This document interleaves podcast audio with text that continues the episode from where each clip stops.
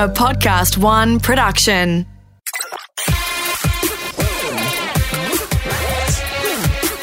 Oh, that's a curly one.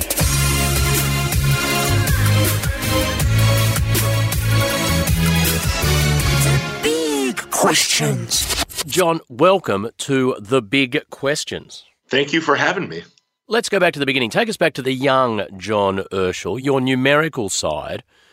As a maths nerd myself, I can remember at the age of like six or seven just loving maths and doing it different. I, I asked my second grade teacher, why do the times tables stop at 12? Why don't we do 13s and 14s? Which wasn't a very popular question to ask in a room of seven year olds. What about yourself? When can you first remember your numerical bent?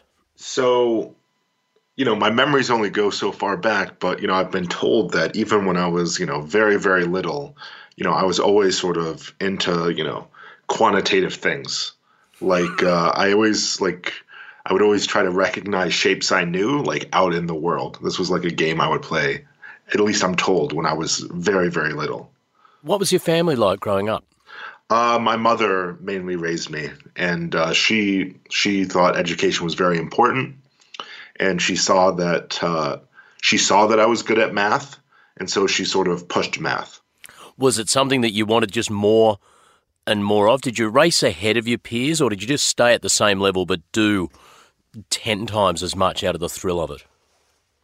So I would stay at the same sort of like uh, school level, but I would always sort of want to learn more, and so I would always study at home, like grades above what we were doing in school, but just for for, for fun, you know. Yeah, and and that, and that's the thing a lot of people don't understand that if if if you love the world of numbers, if mathematics speaks to you, that's not that's not a chore. There are some people who would think about doing extra maths homework that hadn't been set as almost torturous, but if it's your language, that's just probably some of the most enjoyable moments of the day for you.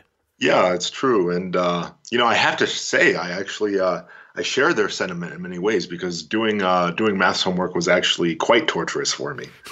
It was it was extremely sort of you know tedious and boring, and uh, you know what I really enjoyed was sort of learning about new maths, learning sort of new ideas, new techniques, and trying to solve sort of new problems. I really didn't like uh, I didn't like sort of obscene amounts of repetition. Just ticking the boxes of stuff you knew you could already do. Yeah, exactly.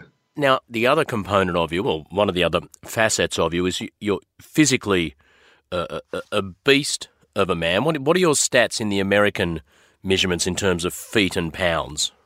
Yes, so I'm uh, you know I'm a shell of myself somewhat now, but uh, you know I'm uh, I'm six four, and when I was playing, you know I was about uh, 310 pounds. 310. So at a rate of 2.2, that's about 140 kilos. I'm presuming not much of it flab, and six foot four puts you in there. Okay. Were you always physically developed well beyond people of your age? Did you always have an athletic side?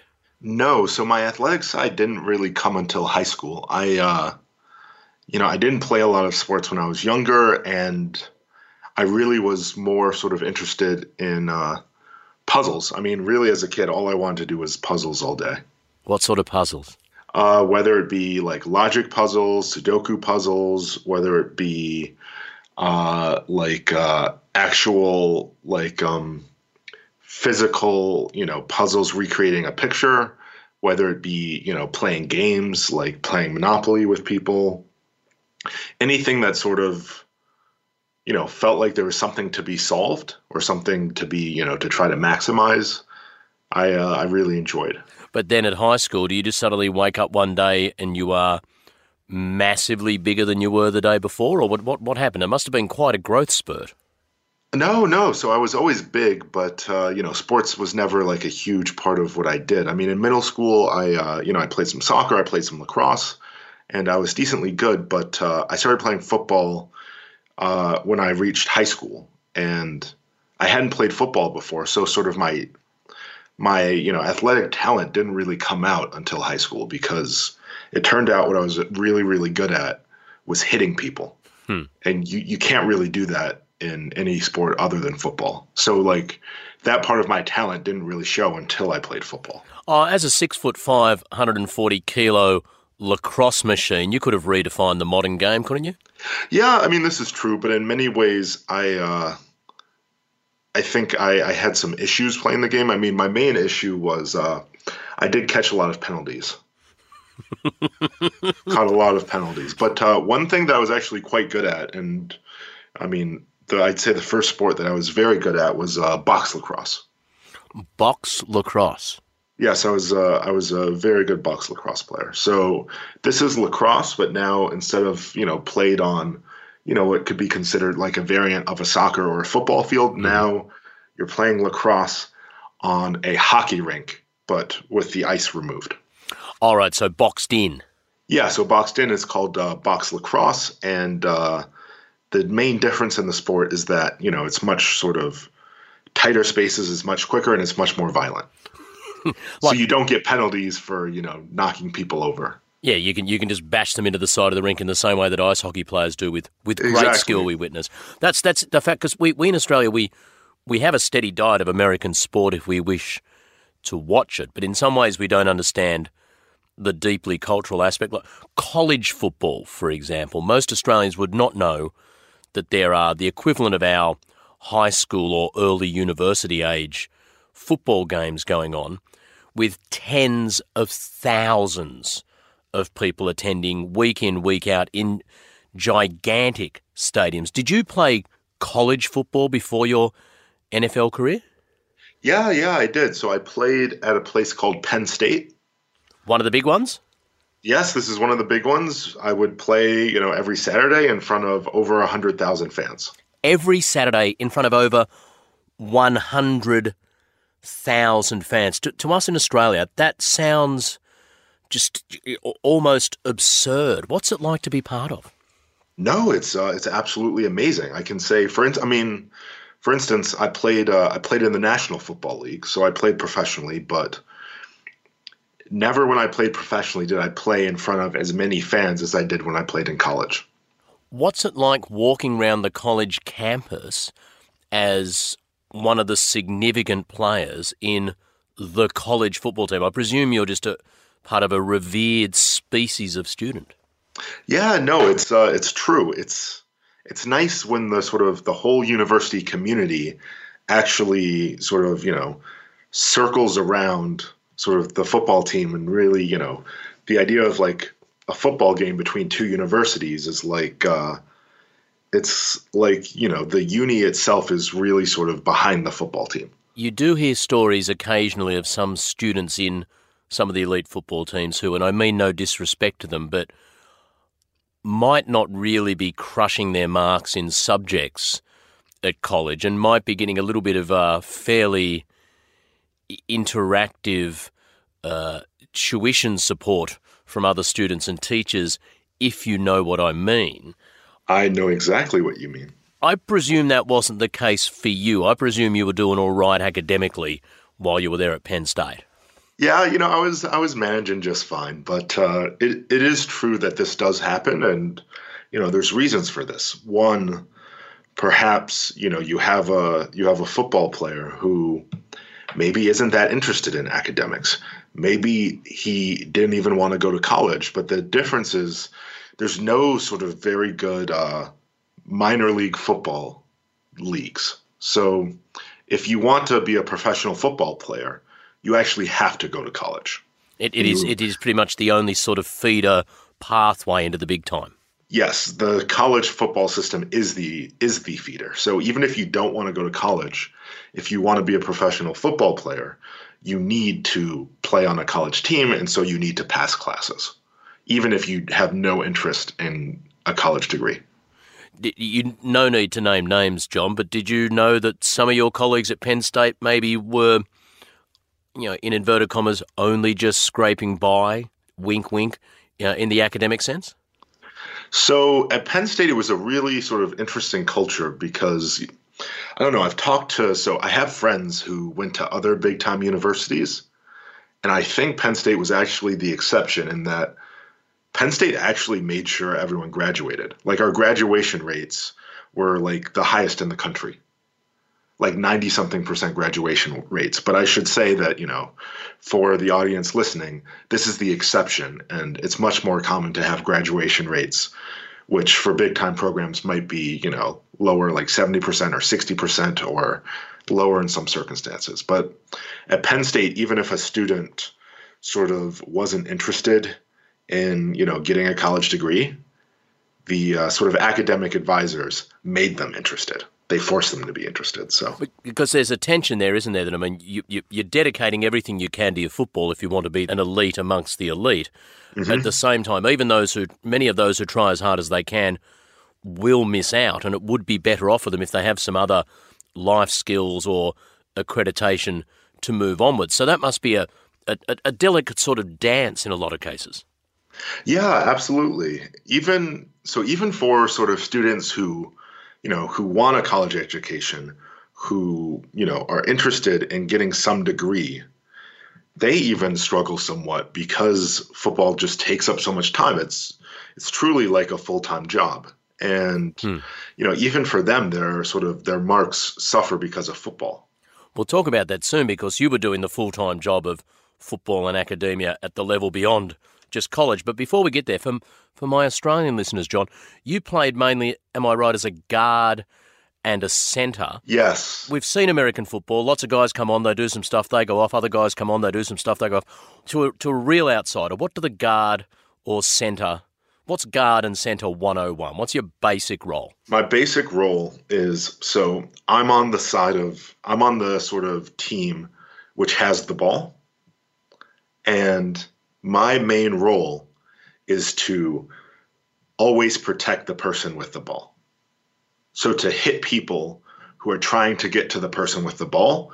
In uh, American football, there are two ways that sort of someone can sort of be trying to uh, advance the football.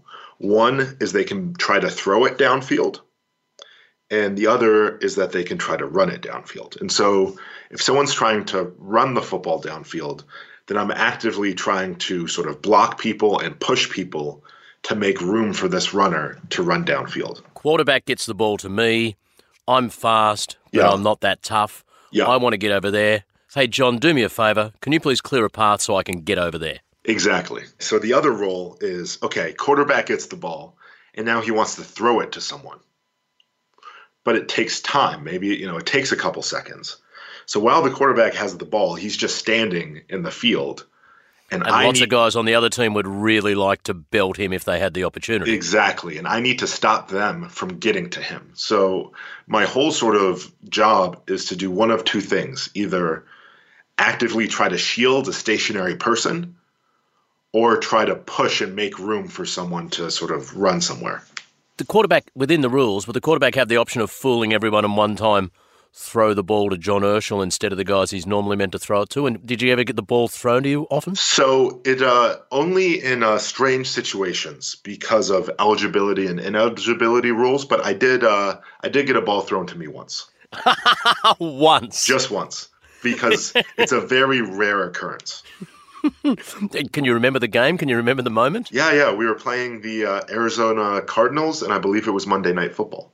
Oh, if you're going to get one touch in your life, mate, yeah, that's yeah, the one I to get, the isn't it? I got the one touch. Well, let's talk about. We'll get to the mathematics soon because these come back together very soon. But going from college to the NFL, Yes. how hard is that? Is that what they call the combine? Or Yeah, yeah. these days, starting to get a little bit of the draft televised in Australia.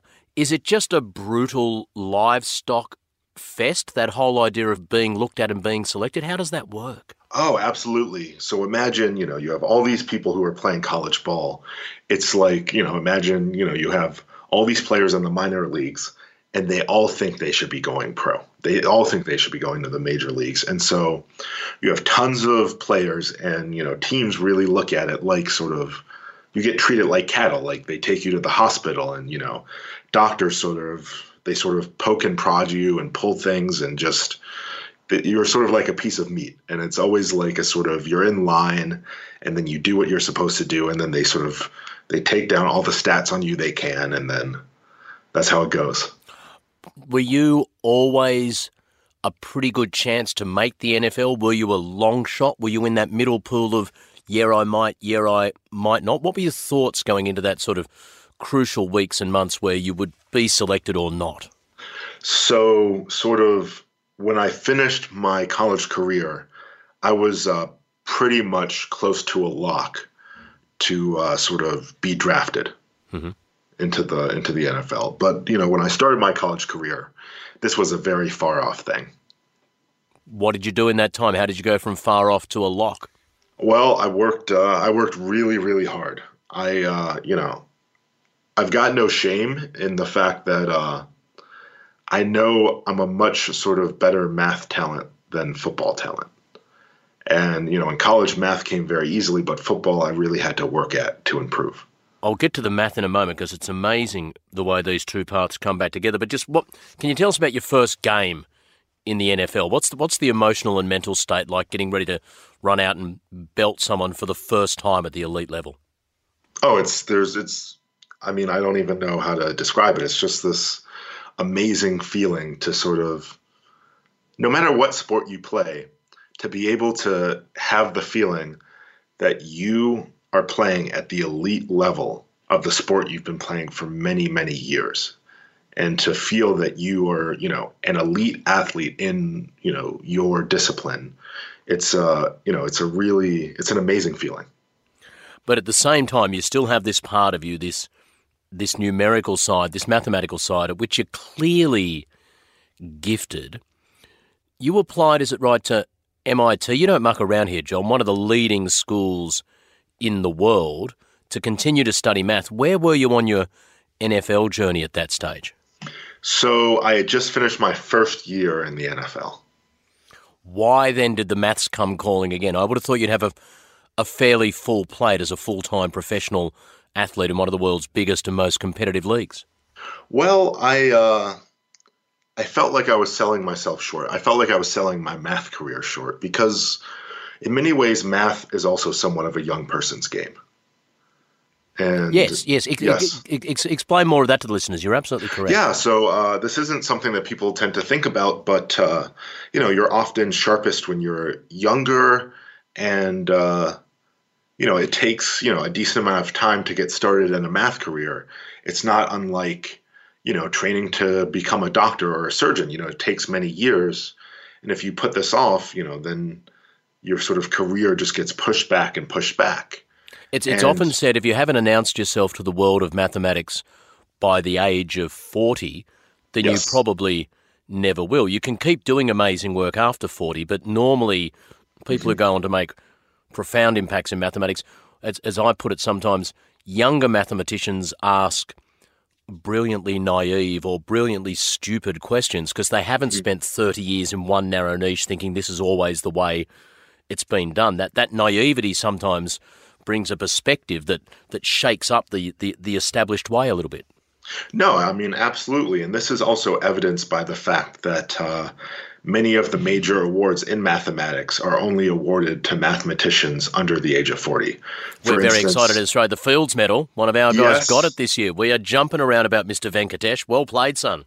Yes, yes. The Fields Medal and also the Nevanlinna Prize are both only for mathematicians under the age of 40. No, I actually heard about your uh, Fields medalist. This is uh, this is a random sort of thing, but I was uh, I was at this uh, event called the Heidelberg Laureate Forum, which Yes.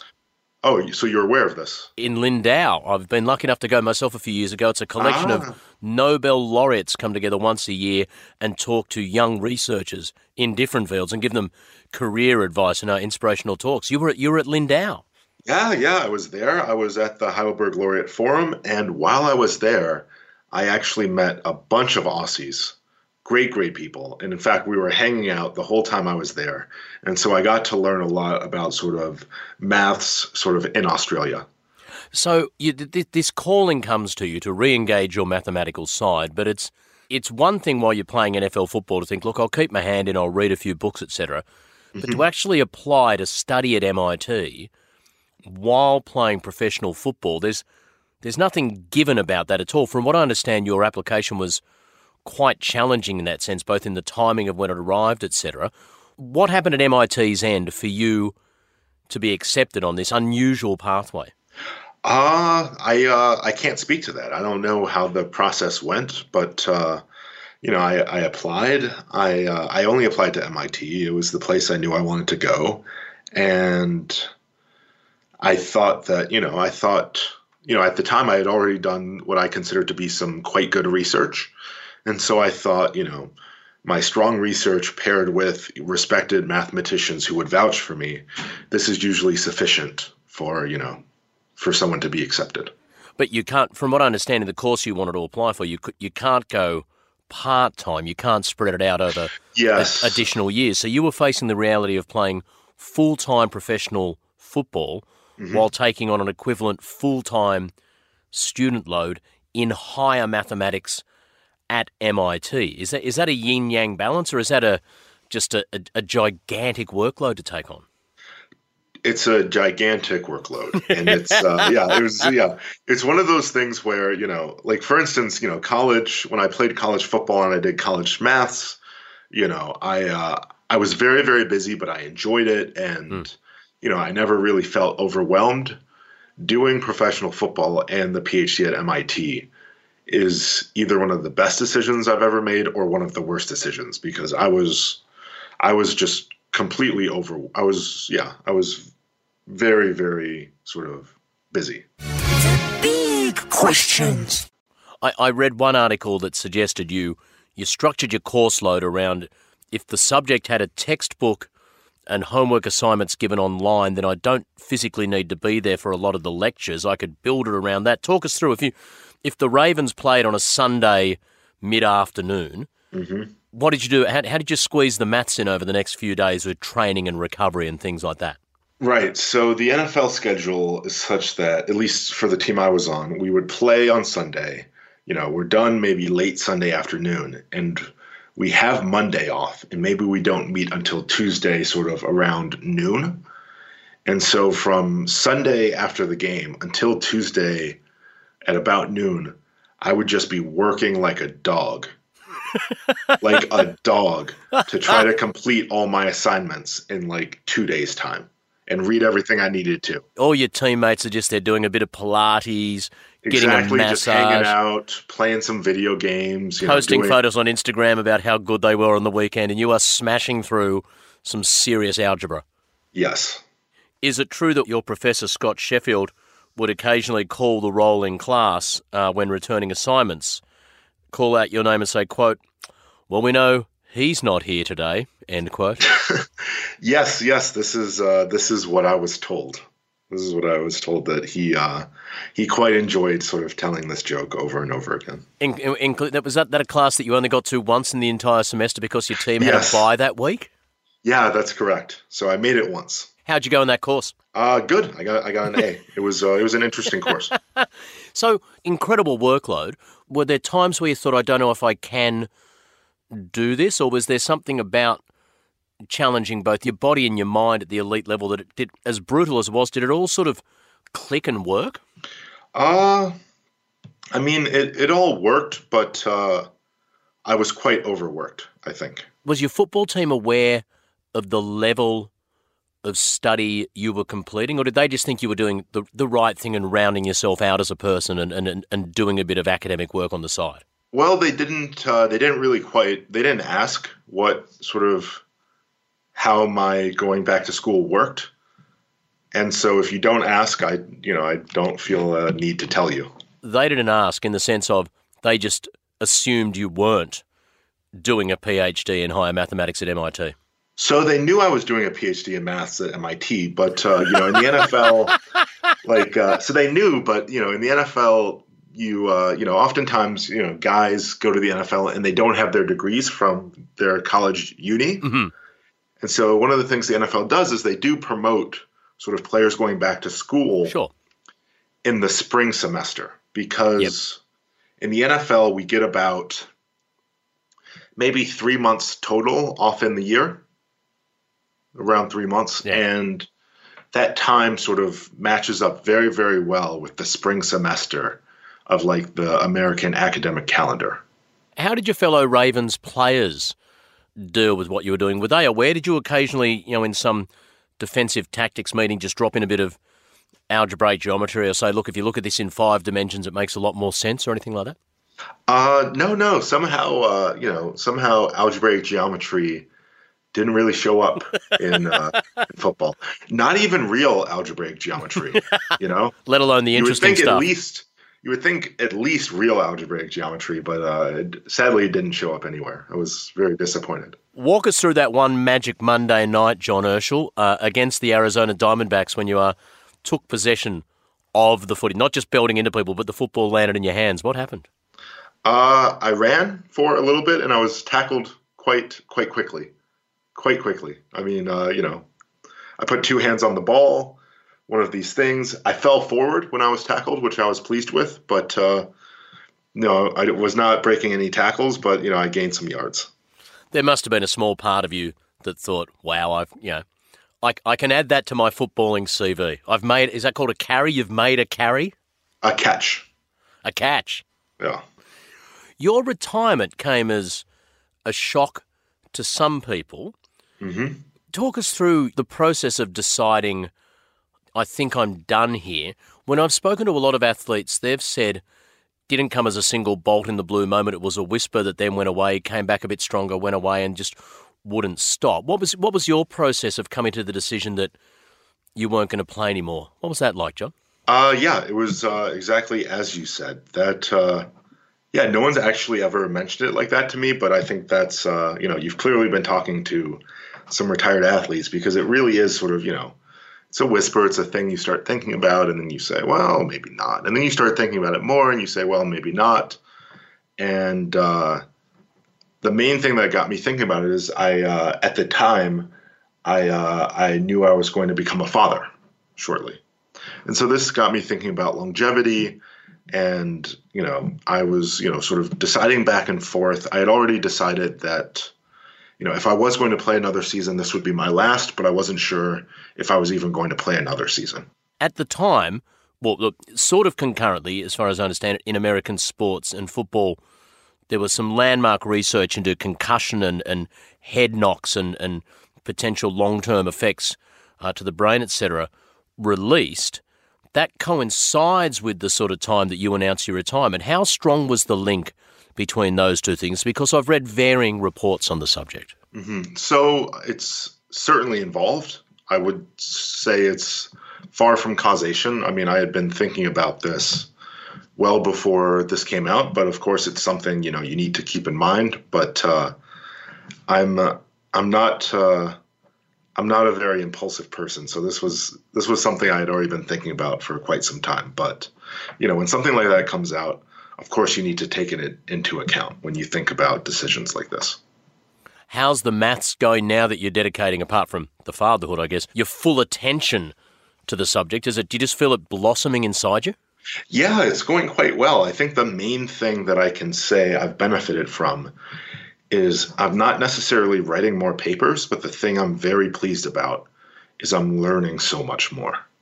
I know so much more than I used to. I'm just, I'm always learning about new areas of maths, new sort of techniques, reading new papers. And I can say that I'm definitely learning much, much more, which sort of helps you tackle sort of big problems. Because what a lot of people who haven't done higher math don't understand. A lot of people through their, their high school days think of maths as one big sort of block of a subject, but once you push it further, it goes off into different sort of branch lines and, and subjects. And you can have two very, very good mathematicians who work in quite different fields who might not know that much about each other's work at all. The analogy I sometimes give is if you had a friend who's studying French and a friend who's studying Hebrew, you can't say, well, they're both languages. Why don't you guys chat about it? Yeah, of course. But great mathematics and deep mathematics often involves, doesn't it, bringing together skills from different areas or being able to see a problem that's framed in one language as being the same as a problem framed in another field of mathematics and and joining the two together. So that process of discovery is really exciting for the mathematician. Yes, of course. And so this is why, you know, it, it's been very important to me to sort of feel like I'm becoming, you know, more expert in multiple seemingly disjoint areas of maths because oftentimes having these different perspectives can be extremely useful. Let me ask you a couple of quick questions, if it's all right, John, in wrapping up on subjects Yeah, of course. outside of the direct ones. As we speak, the votes are being cast in the American midterm elections, which people are saying are you know, so well attended this time around, so much focus, uh, almost a lightning rod for America at the moment. As, as a man of science, we sometimes hear, you know, mathematics is the most pure of the sciences in some ways. We sometimes hear in America there's almost a sense that science is under attack, that the process of scientific endeavour, the process of scientific thought, is almost derided as I don't want to hear from experts anymore. What's it like being a mathematician and a scientist in, in America in the in the twenty teens? Yeah, it's a you know it's a good question because well, I would say you know I don't think it's too extreme to say in sort of the past sort of you know three or four years there's been this big sort of uh, I don't know polarization of sort of belief systems in America. And in fact, sort of on both sides, you see this sort of uh, sort of staunch belief in their own in your own system and sort of a unwillingness to sort of listen to sort of evidence to the contrary. And so this has led to sort of what I feel is quite a divided America politically and you know has led to sort of very sort of uh, I don't know very serious uh, I don't even know how to describe it but uh, I guess of sort of all my sort of years being in the United States in the past couple years I feel that America seems the most divided that it ever has that I can remember. I heard someone quote recently that that they called it the 38% phenomenon, that when, when the current president might do something that on the face of it really seems quite radical and out there and, and, and has tremendous opposition initially, after a while it all bubbles down and about a 38% of the public will just back at that rump of Trump support. Will just back and go, yep, that's fine. This is the side we're on. We won't be shaken from that. And in a field where with mathematics you're, you're looking purely at what exists in front of you, I'm presuming it's frustrating in some ways to see people who won't just think about an individual issue or what's going on to form an opinion. They'll just go, sorry, mate, this is the side I'm on. You can't shake me from that. Yeah, that's a it's a very dangerous sort of it's a dangerous sort of uh, mentality to have, I think.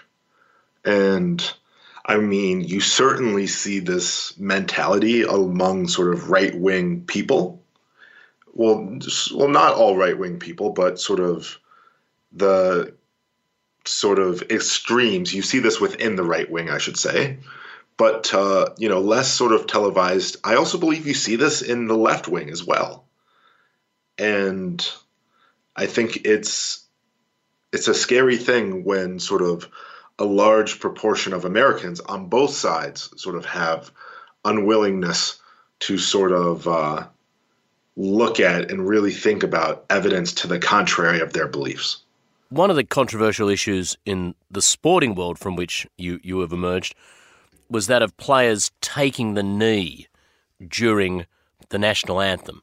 Uh, in particular, African American players or players in solidarity with African American players, shining a light on broader issues of race relations, relations between the African American community and the, and the justice system, etc., by kneeling during the national anthem. Some people say that is everything that's great about America. That is freedom of speech. Mm-hmm. That is your right to mm-hmm. stand or kneel.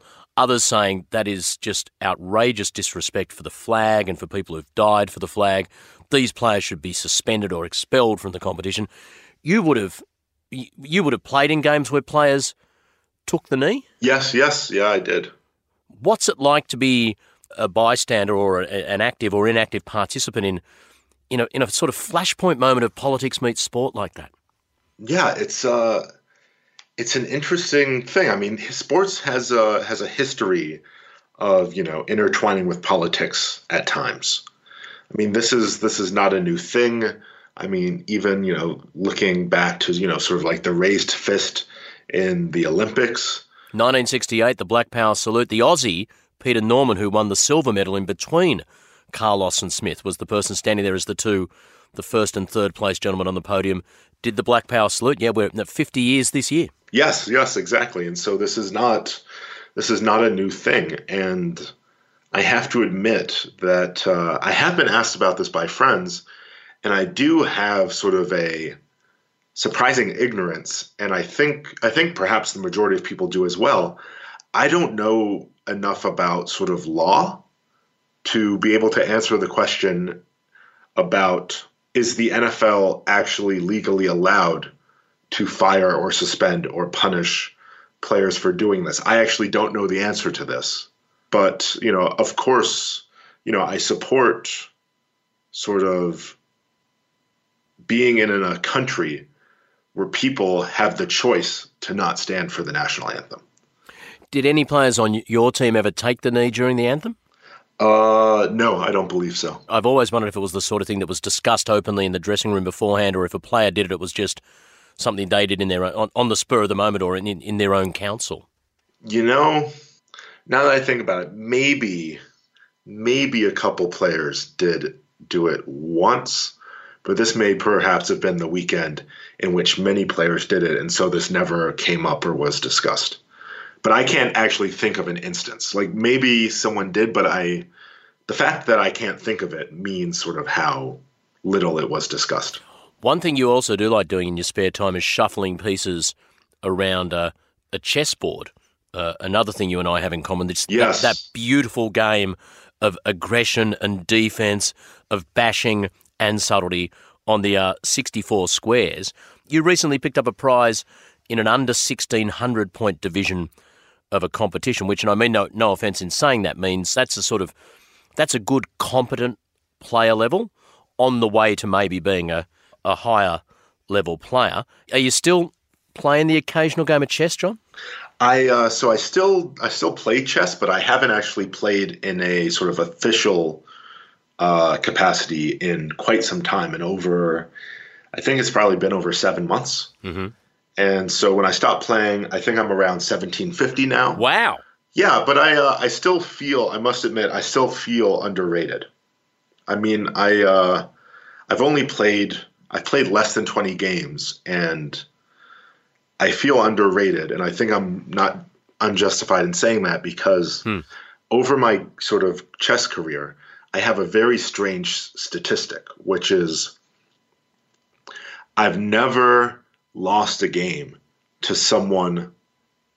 No, I've never lost or drawn a game to anyone lower rated than me at the time. Aha. Uh-huh. So you're still finding your level. So I feel like I'm still finding my level, and uh, my rating's still provisional. And I actually intend to start playing more. I think in December I'll try to play, and hopefully I want to, uh, you know, get above 1800 before the year's out. Is there any potential, even though you say you've now you're now a, a shadow of the man you used to be, the 140 kilos, six foot four? Do you still have the potential occasionally across the board just to give it a bit of a bicep flex or something, and, and in any way intimidate your opponent? Oh, certainly, certainly. I mean, I'm a listen. I'm a shell of my NFL self, but uh, no, amongst sort of you know amongst mortals, I can still you know, I can still impose myself. Do you occasionally just? Well, I, I, I can picture you leaning back, putting the hands behind the head, and just a sort of innocent little bicep pop. Just after you've made it, you've made a move, then you lean back, show off those guns, and there's a subtle warning of maybe you don't want to go there, my friend. No, I mean it's true. I mean, you know, if I'm playing, you know, I'm playing another, I'm playing some guy, you know, maybe, you know, maybe I give a little bit of intimidation. But uh, the humbling thing in chess is often, you know, you can be playing kids, Yep. and you know, you have to you have to treat them kindly because although they're strong chess players, you know, they're children still. So you know, they lose sometimes, they cry, things like that. And there's every chance that that 13 year old is going to skin you across the board, Yeah, no matter how good your bicep flex is. Yeah, I mean, I don't care how big my biceps are. Perhaps, I mean, I know for a fact that there's, uh, you know, there's probably, yeah, I know certainly there's 11 or 10 year olds who are much stronger chess players than I am. And these kids often become future world champions or future, you know, top 10 players in the world. It has been wonderful speaking with you, John. Let me give you one closing question. It's always one of those hypothetical situations.